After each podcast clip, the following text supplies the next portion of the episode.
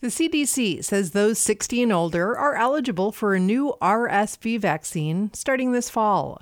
As the Associated Press reports, U.S. health officials want people to discuss the vaccine with their doctor first. The virus causes cold like symptoms, but infants and the elderly are at risk of it becoming more severe.